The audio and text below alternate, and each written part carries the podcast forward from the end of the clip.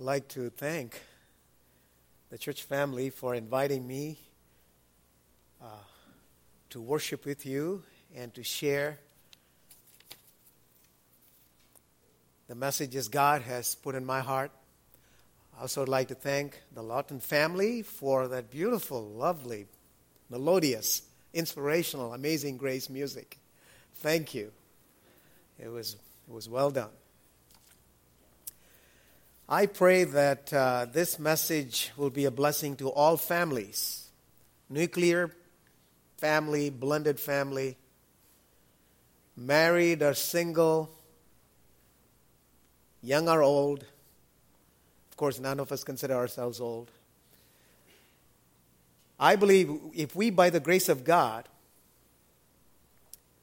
keep the following six promises. Your bulletin says five. I'm sorry. It's six. If we, by the grace of God, keep these six promises, we will produce effective families. Here is uh, promise number one I promise to deal with anger. How often? On a daily basis. The Bible says in Proverbs chapter 29, verse 11, a fool always loses his what? Temper. But a wise man restrain, withholds it, holds it back.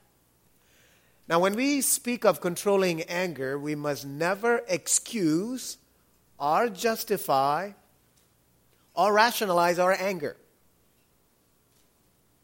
The reason I'm angry is because you drove me crazy or you drove me up the wall. I had no defense, so I had to be angry at you.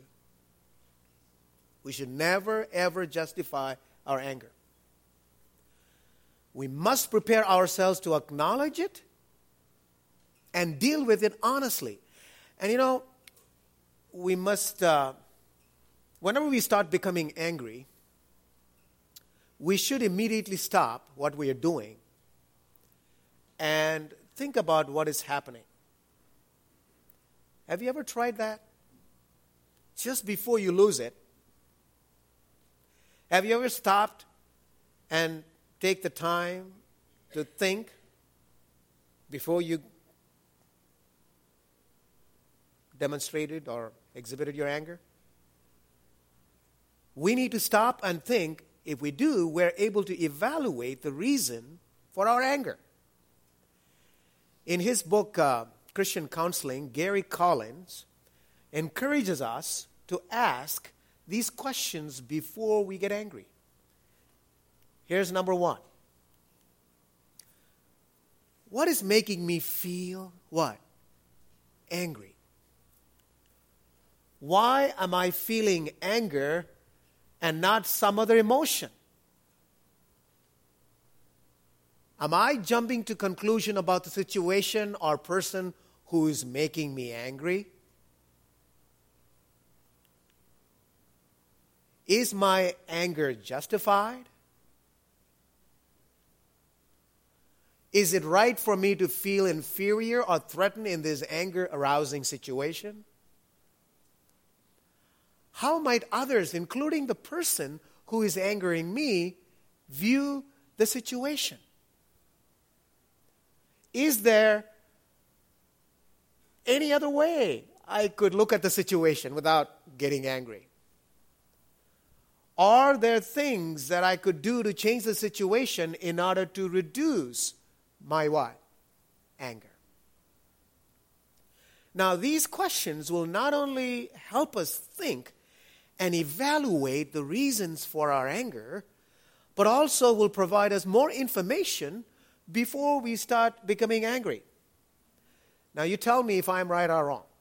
Sometimes we perceive or assume that certain things are happening when they really are not. For example, you may have heard the story about the man riding on the train with his five year old son. The little boy was full of energy. He bounced on the seat. He ran up and down on the aisle and he yelled a lot, screaming and yelling. A woman passenger became upset with that little boy's annoying actions. And so she said to herself, Why doesn't the man teach his son some manners? He just sits there and stares out the window, ignoring his son's behavior. Finally, the woman could stand the boy's action no longer. And with a firm voice, she looked at the father and said to the father, Sir, why don't you make your son behave? He's bothering everyone on the train. He's yelling and running up and down on the aisle and just. With a startled look, the man returned from his deep thoughts to the reality of the angry woman facing him. He said, Ma'am, I'm sorry. Ah, I didn't realize my son was disturbing everyone on the train. You see, my wife died yesterday, and her coffin is in the last compartment or car of this train. And we are going back to where she was born to bury her body. I just wasn't thinking about what my son was doing. I, am so sorry. You see, when we have more information about an event, many times it will alter the way we feel and respond. That's why it is important to ask these questions before we become get angry. Because it, it, when you start asking these questions, it'll alter the way you're thinking about the situation, and that might reduce your anger. And you know, when we have more information about an event, many times it'll alter the way we feel and respond. And so we need to learn, we, we need to learn to ask ourselves Am my angry feelings justified or unjustified? The reason why we need to deal with anger on a daily basis is this unresolved anger, what does it do? It contaminates. it contaminates your attitudes. Listen to what the Bible says in Hebrews chapter 2 verse 15. Make sure that no root of bitterness shoots forth and causes trouble, and many become what? Contaminated by it. Notice, bitterness is described as a root. I want you to think about this. You can't see a root, it's deep down under the ground, right? But you can be sure of this a bitter root will produce bitter fruit. If we have bitterness on the inside, it's going to affect or contaminate every area of our lives. And many people attempt to bury their hurt and pain deep down in their hearts or in their subconscious minds. And then they harbor unforgiveness and resentment and bitterness, and then they wonder why they can't get along with other people why they can't be happy, why they can't get along with their spouse. They don't realize it, but it's because their own hearts are poisoned or contaminated. As a matter of fact, Jesus said in Matthew chapter 12, verse 34, out of the heart flow what? Flow the issues of life. In other words, if we have bitterness on the inside, it's going to end up contaminating everything uh, that comes out of us. It'll contaminate our personalities, our attitudes, as well as how we treat other people. Here's an illustration, and it's a, this is a true story. Years ago, there was uh, a terrible outbreak of disease in a tiny village in a remote parts of Africa. Both children and adults were getting sick, and were overcome with nausea. Several weeks passed, the sickness became widespread, and, and, and people started dying. Words of the disease reached the main city in the area, And health experts were dispatched to try to figure out what was causing the problem. They soon discovered that the water was contaminated. You see, the village got, got its water supply from a mountain stream that was fed from a spring. So the health experts decided to truck upstream and hopefully find the source of the pollution. Anyway, they traveled for days and finally they came to the mouth of the stream. When they looked on the surface, they found nothing wrong. Puzzled, they decided to send some divers down to search as closely to the spring's opening as possible. When the divers dived in, what they discovered shocked the health experts. A large mother pig and her piglets were wedged right at the opening of the spring. Evidently, they had fallen in and, and drowned, and somehow they gotten stuck there. Now, all that crystal clear, pure mountain spring water was being contaminated as it flowed past the decomposing remains of those dead pigs. And in no time, after divers were able to extricate the dead pigs, the water began to slow, flow clean and pure once again. You know, when, when I read, read this uh, illustration in, in a book a couple of years ago, I said, What's the lesson here? What is the lesson here? You see, we should not allow resentment and bitterness to take root and contaminate your life. You see, God created you and me in His image. He wants you to be happy, He wants you to be healthy, He wants you to be whole. God wants you to enjoy life to the full, not to live with bitterness and anger and resentment and, and, and polluting yourself and, and contaminating everyone else with whom you have influence. God doesn't want you to do that. And God doesn't want us to live like that. But you know what? Here's the good news it doesn't matter how polluted the stream may be right now, how muddy or murky the waters may look in your life today. If you will begin to forgive the people who offended you, and release all those hurts and pains and bitterness. If you do that, by the grace of God, you will be able to see that crystal clear water flowing in your heart once again. And you will begin to experience the joy and peace and freedom God intended for each of us to have.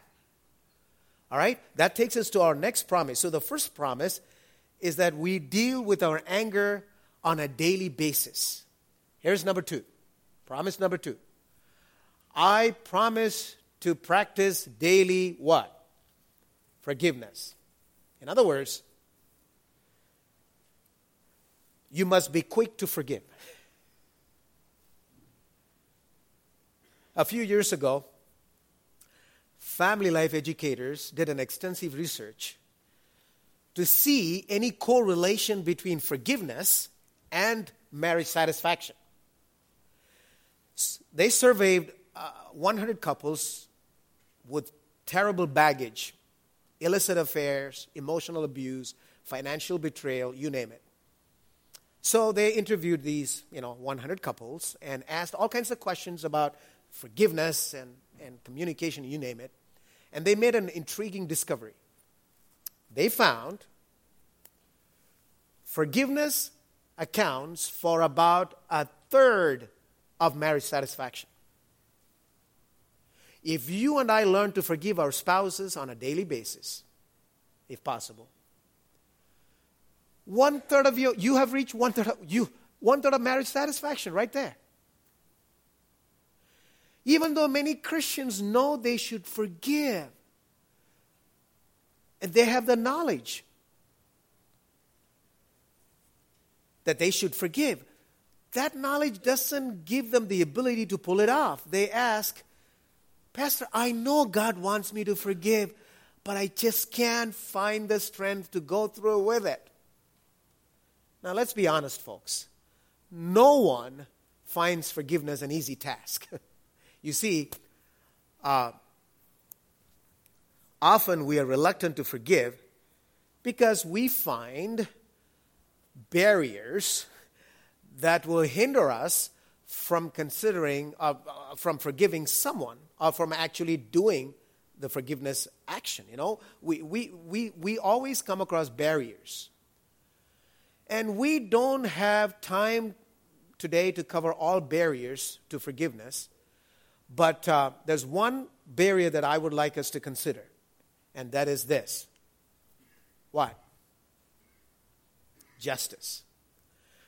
Often, often we find it difficult to forgive because it drives us crazy to see the person who did us wrong going scot free while we suffer the consequences of their wrongdoing. We want justice. But God tells us we don't need to worry about that. Justice and vengeance belong to who? God and He will take care of what needs to be done. Listen to what the Bible says in Romans chapter 2. Sorry, 12, verse 19. Chapter 12, verse 19. Do not take revenge, my friends, but leave room. God says, please give me some room. leave room for God's wrath, for it is written, It is mine to avenge. I will repay, says the Lord. We know the scripture still we seem to want the satisfaction of seeing God do it. Lord, if vengeance belongs to you, if you want me to leave room for your wrath, I want you to do it right now. I want you to pour out your anger and your wrath on this person right now because I want to see justice done.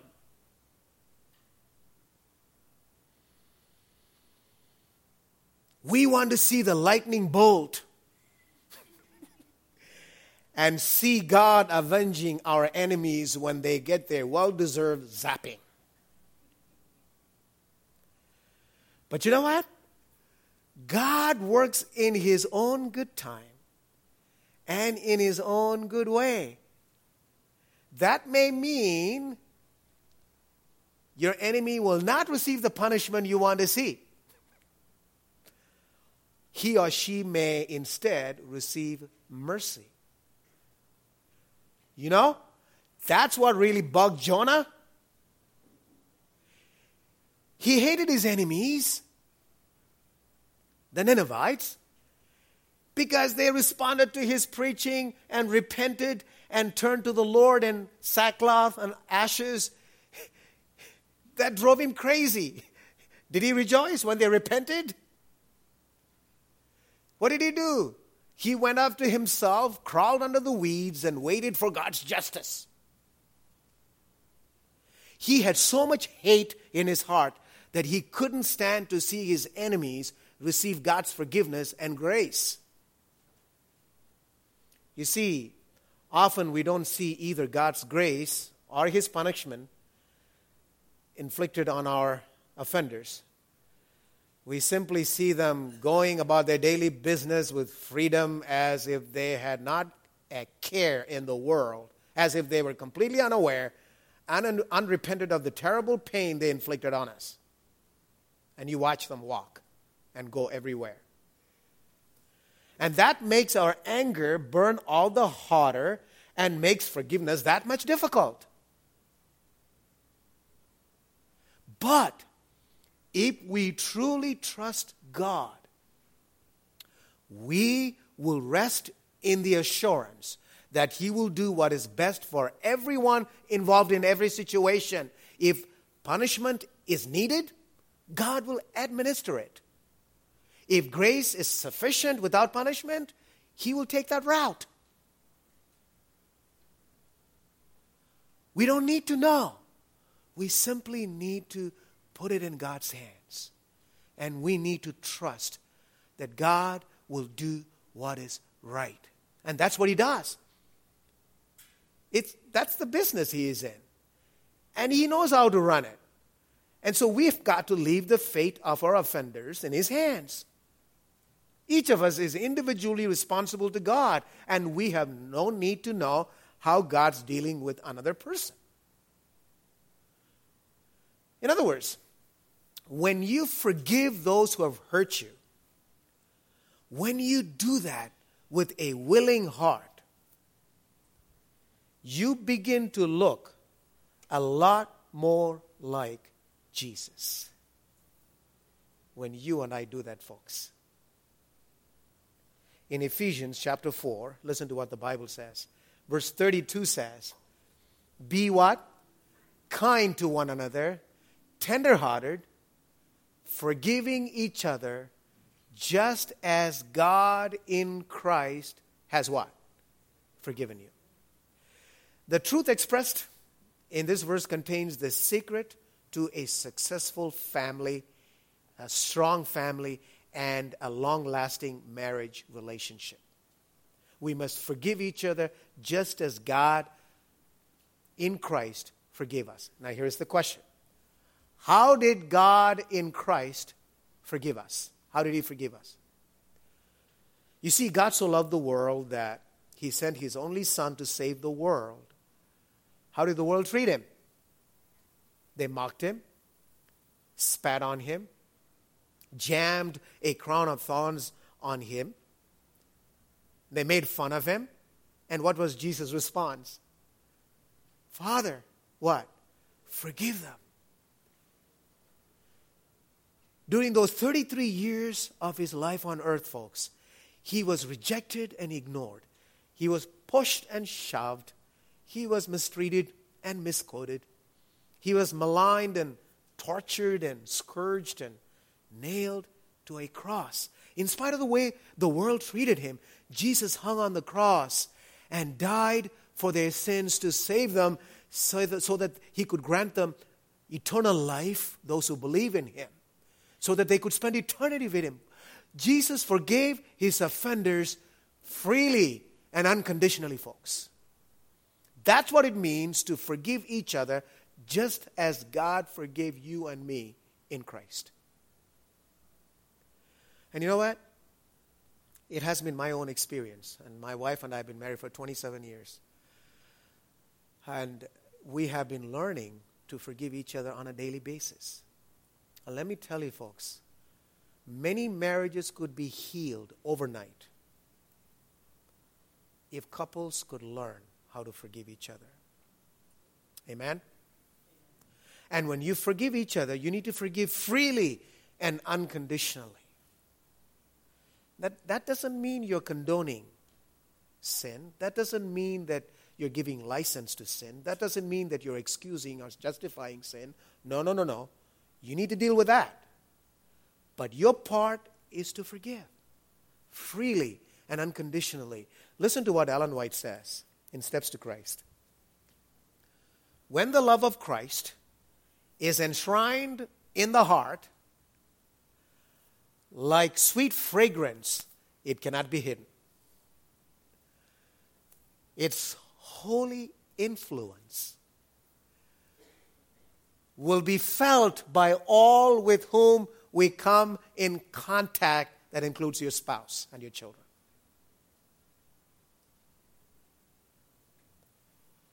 So forgive for Christ's sake. A much loved uh, grandmother was celebrating her 50th wedding anniversary. One of her daughters asked, Mama, what's the key to the happiness and joy you and daddy have known through the years? You guys dated each other for almost eight years before you got married. It's almost 60 years now. Could you tell us the secret of your joy? Well, she began. Honey, when your daddy and I first got married, I made a list of 10 things that I would overlook about his personality, things that I just didn't like about. The, the day we walked down the aisle, I made a promise that when any of those 10 things came up, I would overlook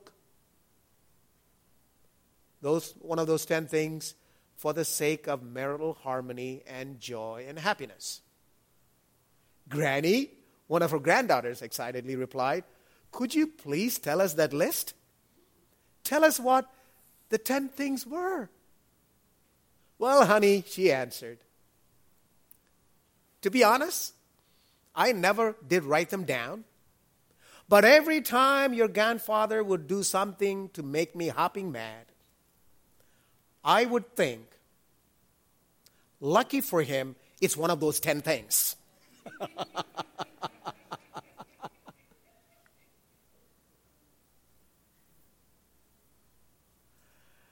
Here's the question for you What 10 things make you hopping mad about your spouse? What behavior or event tends to cause the most conflict in your home? Whatever those 10 things may be, folks, you would be wise to use this grandmother's example. In fact, we all would be. Then we too would be on our way to a golden marriage or create a strong, a wonderful family. Moving on to promise number three. Promise number one I promise to deal with anger on a daily basis. If, I, if you don't know how to deal with anger, get help. Here's number two I promise to pr- practice daily forgiveness. But by the way, that, there are steps to forgiveness. Okay? There are some things you have to quick, you, have, you, you should be quick to forgive. You shouldn't hold that.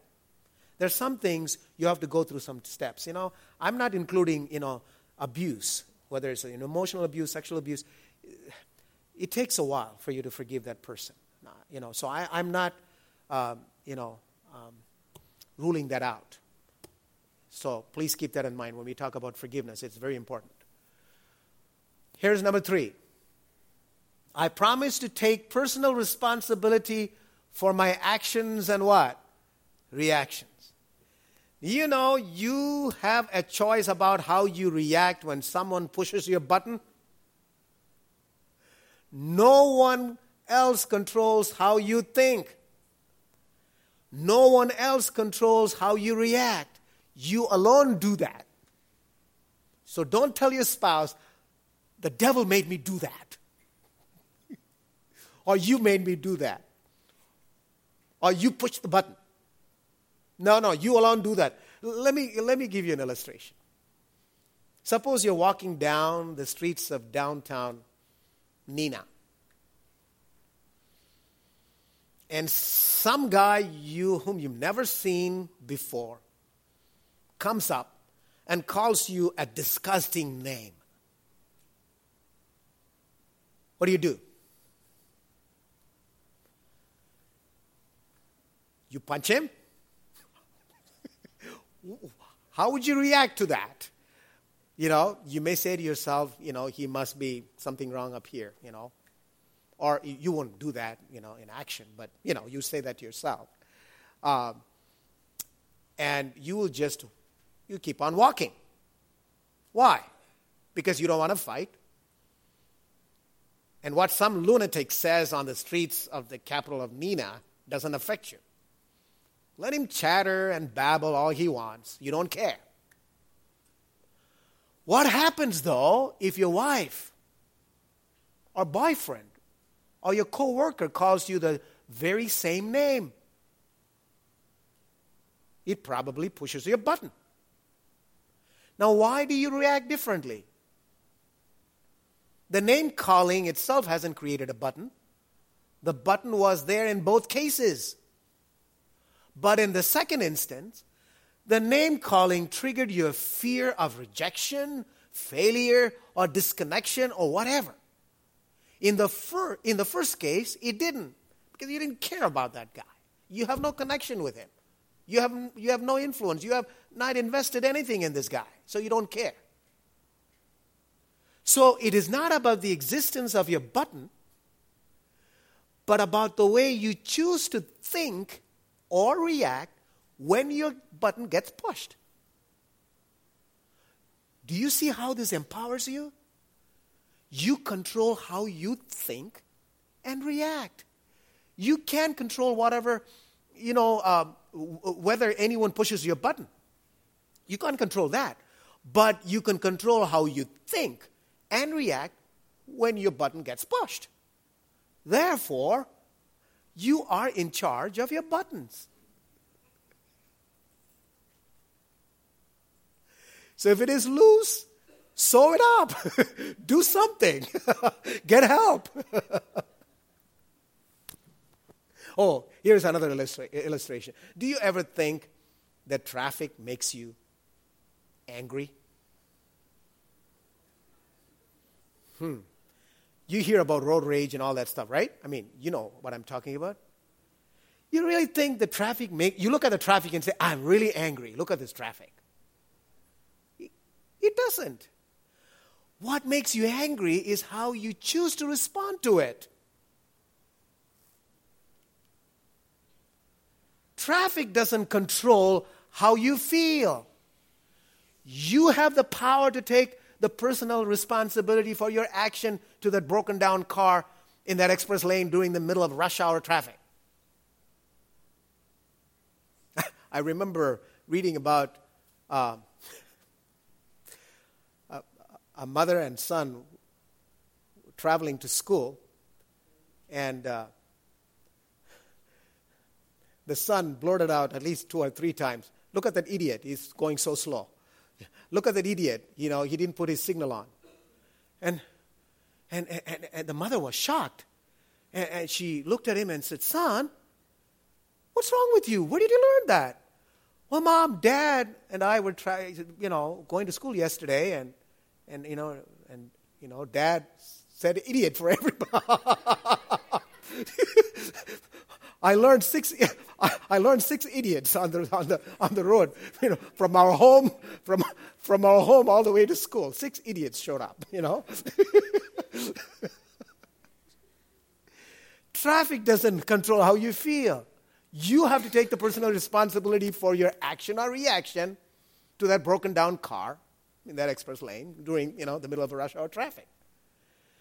By the way, when it comes to taking responsibility for your buttons, I like how Gary Smalley, one of the well known family life educators, puts it. He says, actually, he's, uh, uh, his books, many award winning books he has written. Uh, your thoughts control your what? Feelings and reactions. I want you to think about that. If you want to control your reactions, you need to control your thoughts.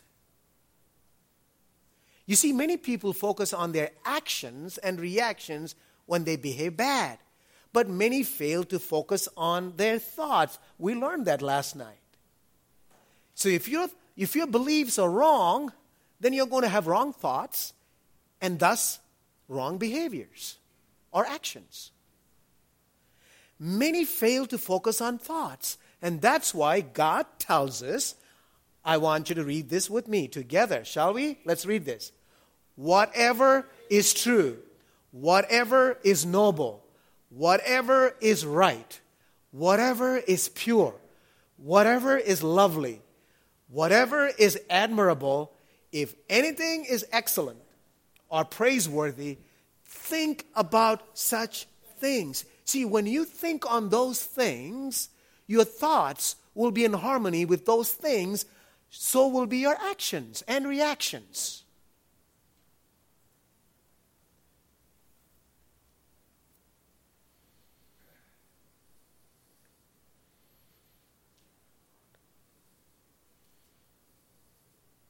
So traffic doesn't control us. If you want to control your reactions, you need to control your thoughts. And you see, many people focus on their reactions and their behaviors. So, let me illustrate that from my own experience. Several months ago, my stomach was upset and nervous about something. I was on the bed trying to sleep. I couldn't shake it. I felt discouraged about a situation and felt as if I was a total failure. So I asked myself, why am I upset and feeling discouraged? I thought. And I, could, I couldn't sleep. I also felt stuck and couldn't figure out how to improve it. And so I prayed, Lord, what am I supposed to do? I, I feel terrible. I, I feel discouraged. I, I don't know what's going on with me. Please help me. And then the Lord reminded me of this verse 2 Corinthians 10 5. We take captive every thought to make it obedient to what? To who? To Christ. And then, pastors know a lot of scripture, supposed to. And then in 1 Corinthians chapter 12, I was reminded God's power is made perfect in me in my weakness. And I had to immerse my thoughts and my feelings into that. The more I focused on that verse, the truth of that promise changed my thinking, and my thinking changed my feelings. And now, instead of feeling discouraged, I felt grateful for the weak areas of my life that remind me of my total, utter dependence on God. So I said, okay, it's fine. Your power is made manifest. You know, your power is, is demonstrated in my strength, Lord. Thank you. Is perfect, made perfect in my weakness. And after I, I, I, had to do that for a few for a few minutes. I don't know how long I did that, folks. You had you have to immerse your mind in God's word to change your feelings and your thoughts. And as soon as I changed my thinking, my heart reflected the corresponding emotion. And guess what? I was able to fall asleep and I slept like a baby after that. But it took me a while. Trust me, wasn't easy. When you do God's will, when you follow His word, you will experience amazing freedom, folks. Freedom from everything. Freedom from any kind of addiction. You name it. Okay, we've got to move on. A couple more. Promise number four. I promise to be who? An authoritative what? Parent. Sociologist uh, Reuben Hill conducted a study of thousands of teens and parents in Minnesota and found that different parenting styles produced different responses among children. And he discovered mainly four kinds of parenting styles. And I'll be very brief. The first one is permissive parent. Okay? Now, these parents are high in love, lots of love, lots of love, lots of candy, lots of cookies, lots of love, but low in what? Discipline. Okay? So that study revealed through, the, the, although the parents express lots of love, their lack of discipline will produce children with very low self esteem or feelings of inferiority, and also with a high level of insecurity among children. So, you don't want to be a permissive parent. Now, here's the second parenting style it's called neglectful parent. Hey, where's your kid? I don't know. you should be down somewhere in the basement. you know? Okay, I'm, I'm not talking about at home, I'm talking about in public places. Okay? And uh, now, these parents are low in love and also low in what? Discipline. No love, not, you know, very little love. And this kind of parent doesn't express much love and also doesn't really care enough to discipline. And so these children grow up with unbelievably with emotional deep emotional scars. Okay? And here is another one. The third parenting style is authoritarian, military style. You do what I say, no questions.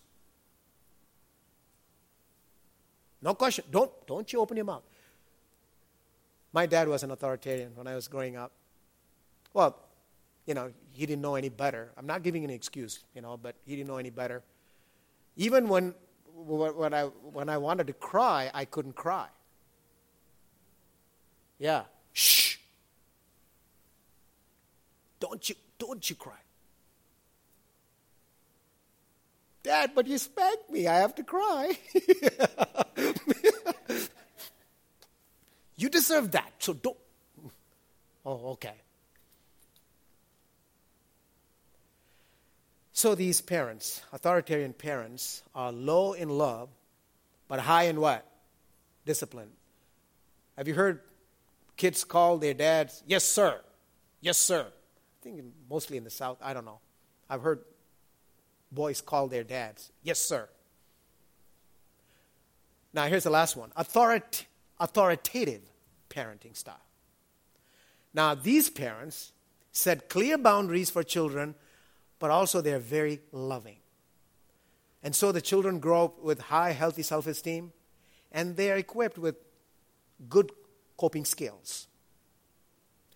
The sociological study found that the parent, authoritative parent, who balances love and discipline without compromising either, produces well adjusted kids who maintain a positive relationship with mom and dad. And these kids know how to respect authority, and these kids also know how to love others. I love the story of the high school student. He was a senior who went to his father in January, the year he was to graduate. Dad, he said, I think I deserve a new car for my graduation. His dad thought, of, thought for a minute and replied, Son, by the way, this, fam- this family is a wealthy family, so uh, dad said, I'll get you the new car, but you've got to do three things first. Number one, bring your grades up. Number two, read your Bible more. And number three, get a haircut.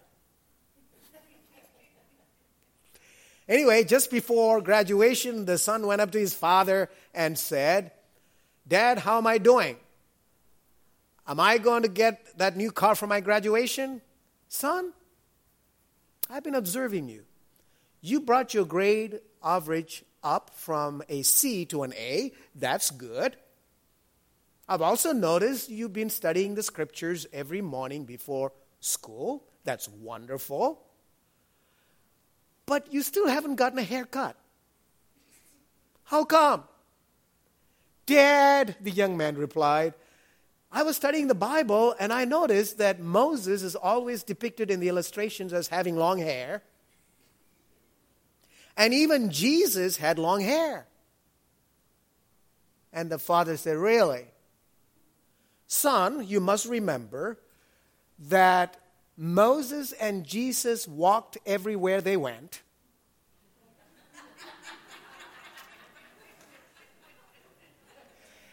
and so will you if you don't get a haircut.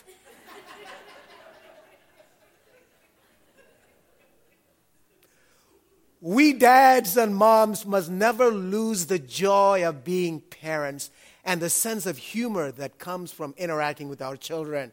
That is a perfect example of an authoritative parent.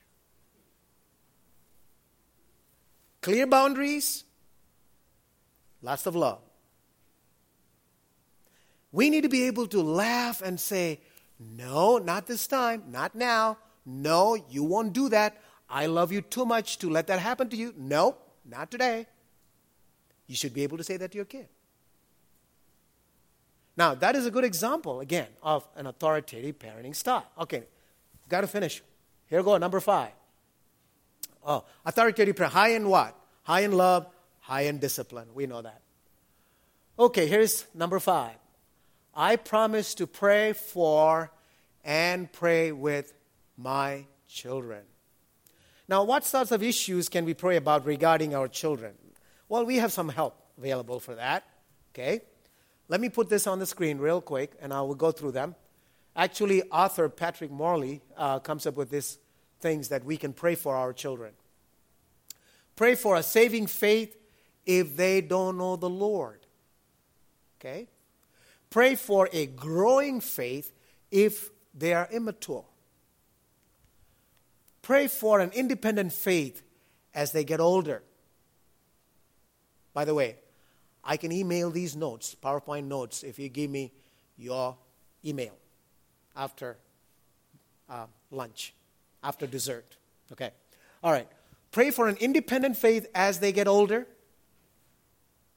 Pray that they will be strong and healthy in mind and body and spirit. Pray for a sense of purpose and destiny in their life. Pray for a desire within them that they will have integrity for a call to excellence. Pray that they would understand the ministry God has for them. Pray that they will set aside times to spend with God. Pray that they will acquire wisdom. And finally, pray for protection against drugs and alcohol and what? Premarital sex. Pray for that. Pray that our children will stay pure. They don't have to follow the world. They don't have to follow the majority. Oh, I have all kinds of illustrations to give you, but I don't have time for that. But I'll share this with you. I read the story of a man who had a lovely wife, two sons, comfortable house, and a, and a good paying job. All went well until one night one of the sons became ill. Believing the illness to be nothing serious, the parents gave the child an aspirin and went to bed the child died during the night of acute appendicitis. The grief and guilt of that experience drove the father to alcohol. In due time, his frustrated wife left him. He was now a single parent with one son, his son Ernie, and an alcohol problem. With the passing of time, his alcoholism led to the loss of his job, eventually, the loss of his house, his possessions, and self respect. And eventually, he died in a lonely motel room alone. But the son, his son, his son Ernie, turned out to be a well adjusted, hardworking, generous adult. Knowing the circumstances of his upbringing, somebody, one of his friends asked the son, Hey, I know that you and your father lived alone in that motel or in that apartment for many years. I know something of his problem with alcohol. But what did, what did, you, what did your father do that caused you to turn out to be such a loving, gracious, generous, and kind young man? Upon further reflection, the young man said, You know, as long as I can remember, from the time I was a child, until I was 18 years of age. Every night, my father would come into, come into my bedroom. He would kneel with me and pray with me. And then he would kiss me on the cheek and say, I love you, son. Love you, son. And apparently, this man prayed with his son Ernie each night gave this young man the ability to develop a positive outlook on life in spite of his father's failures and his father's alcohol problem.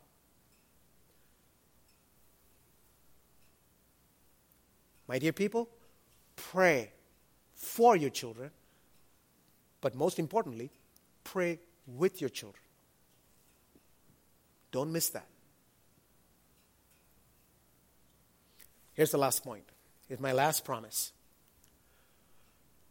I promise that I will make God, not my mate, the center of my what? Life. Let me explain this so that you, you have a, an understanding. And then I have a story to conclude. I, I don't have a, a bucket here. I, I, I want you to imagine this. Imagine that I have a blue plastic bucket for a moment. Now imagine the bucket has a supply of clean, crystal, clear water from God. And it never runs out. Okay, this bucket, blue bucket, is filled with crystal clear water, and it's from God. And it's, it never runs out. But unlike the bucket, your spouse has limitations. Unlike the bucket, your mate will eventually run out. Your mate is not going to have the energy to meet every one of your needs. But the Bible says in Philippians chapter 4 verse 19, "My God shall supply what? All my needs according to the riches of glory that is in Christ Jesus our Lord." So your mate is not going to have the energy to meet every one of your needs. Do you remember what Jesus told the Samaritan woman who was coming with her with her bucket to get water from the well? Listen to what he said in John chapter 4 verses 13 and 14. Shall we read that together? After this there's a story coming. All right, ready? Unison, go. Everyone who drinks this water will be thirsty again. But whoever drinks the water I give him will never thirst. Indeed, the water I give him will become in him a spring of water welling up to eternal life. Isn't that beautiful? When you commit yourself to a vibrant, intimate relationship with God, you become like that blue bucket. You find yourself, when you spend time with God, reading His Word, being in His presence and meditating and just immersing yourself in God's Word, taking the time to do that in prayer and meditation, you find yourself filled and refilled by God Himself day after day. If you lack love, He's going to pour out His love into your heart. If you lack compassion, He's going to pour out His compassion through the indwelling Holy Spirit. Anything you lack, He's going to pour and He's going to refill that bucket you have. I call that the emotional tank. Uh, Gary Chapman calls it emotional tank. And you're going to find yourself filled and refilled by God Himself, folks, and you find yourself renewed and ready to be poured out to your spouse. See, you can't, you can't share or give what you don't have. And that's why we get angry, we, we become irritable, because we don't spend time with God and get ourselves filled in the morning with His goodness, with His love, with His compassion. No wonder we get irritable when we come home from work, especially going through that traffic. Calling all those idiots. I mean, you know, just, it's terrible. Let me end my message with this true story. It's about a Christian couple named Bob and Sarah. They had been married for 50 years. Bob and Sarah were so much in love. They laughed together, they teased, and they played together. From the earliest days of their marital relationship, they had played a crazy little game that no one understood they would write down a funny little word on a piece of paper and hide it in different places around the house. The word was what?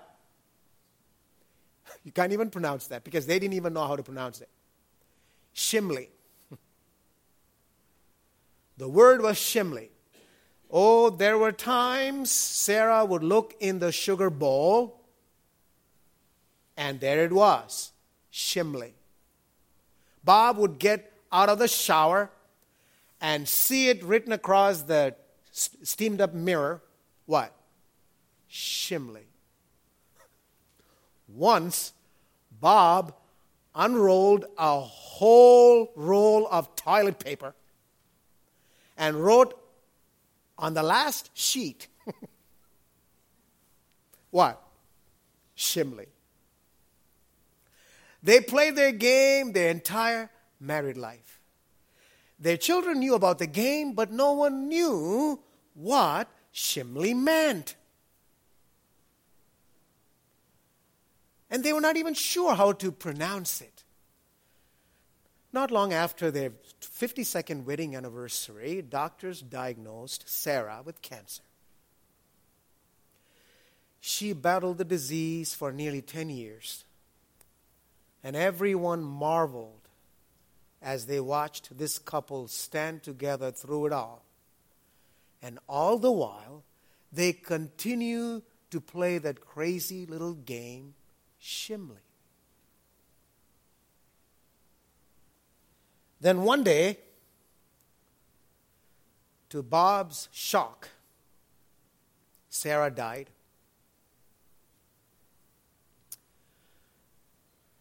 The funeral provided a glorious time for celebrating her wonderful life, but it was filled with sadness. The children and the grandchildren, and by now great grandchildren, watched Bob as he said goodbye to his beloved wife, his friend, and his teammate for more than 60 years. There was a long pause and silence as they drove to the cemetery. When they arrived at the graveside, they noticed the big pink ribbon on the casket. And there it was, in big letters on the ribbon Shmily. They watched Bob as he walked up to the casket, and in a soft, deep voice, he began to sing to her. The family held hands and began to cry. Almost everyone had quietly moved away so that Bob could have a moment alone. But one of his granddaughters, a young teenager, stayed behind. She reached out and took hold of his hand. Grandpa, she said, would you please tell me what does Shmily mean? Bob looked into her eyes and with tender smile he replied, S stands for C, H stands for how. M stands for much. I stands for I. L stands for love. Y stands for you. Shmily means see how much I love you.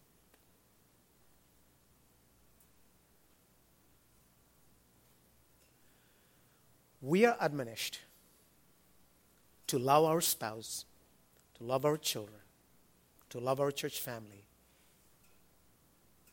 as Christ loved the church and gave his life for her. Amen?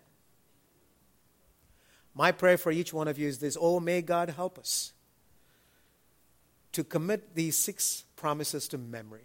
You know, we, we learn so much when we go to a seminar. But I suggest that you put these five promises into practice, and God will do wonders in your life. And that is my prayer for all God's people, and God's people said. Eternal Father, we ask that you will empower each of us through your Holy Spirit to uh, follow those five, six promises that we have learned today, Lord. We know we can't keep those promises by our sheer will, determination, but it's only through the power of the Holy Spirit we can keep them. So help us, Lord, to practice those things, whether it's forgiveness or, or restraining anger or other promises, Father, that we have learned today, that you will help each of us to do that so that we can be more and more like Jesus every day as you continue to conform us into the image of your Son. We thank you so much for hearing and answering our prayers today. We love you for what your angels do and what the Holy Spirit does every day, Lord. We can't wait for you to come. Lord, come soon. Even so, come, Lord Jesus, so we can go home with you to spend eternity.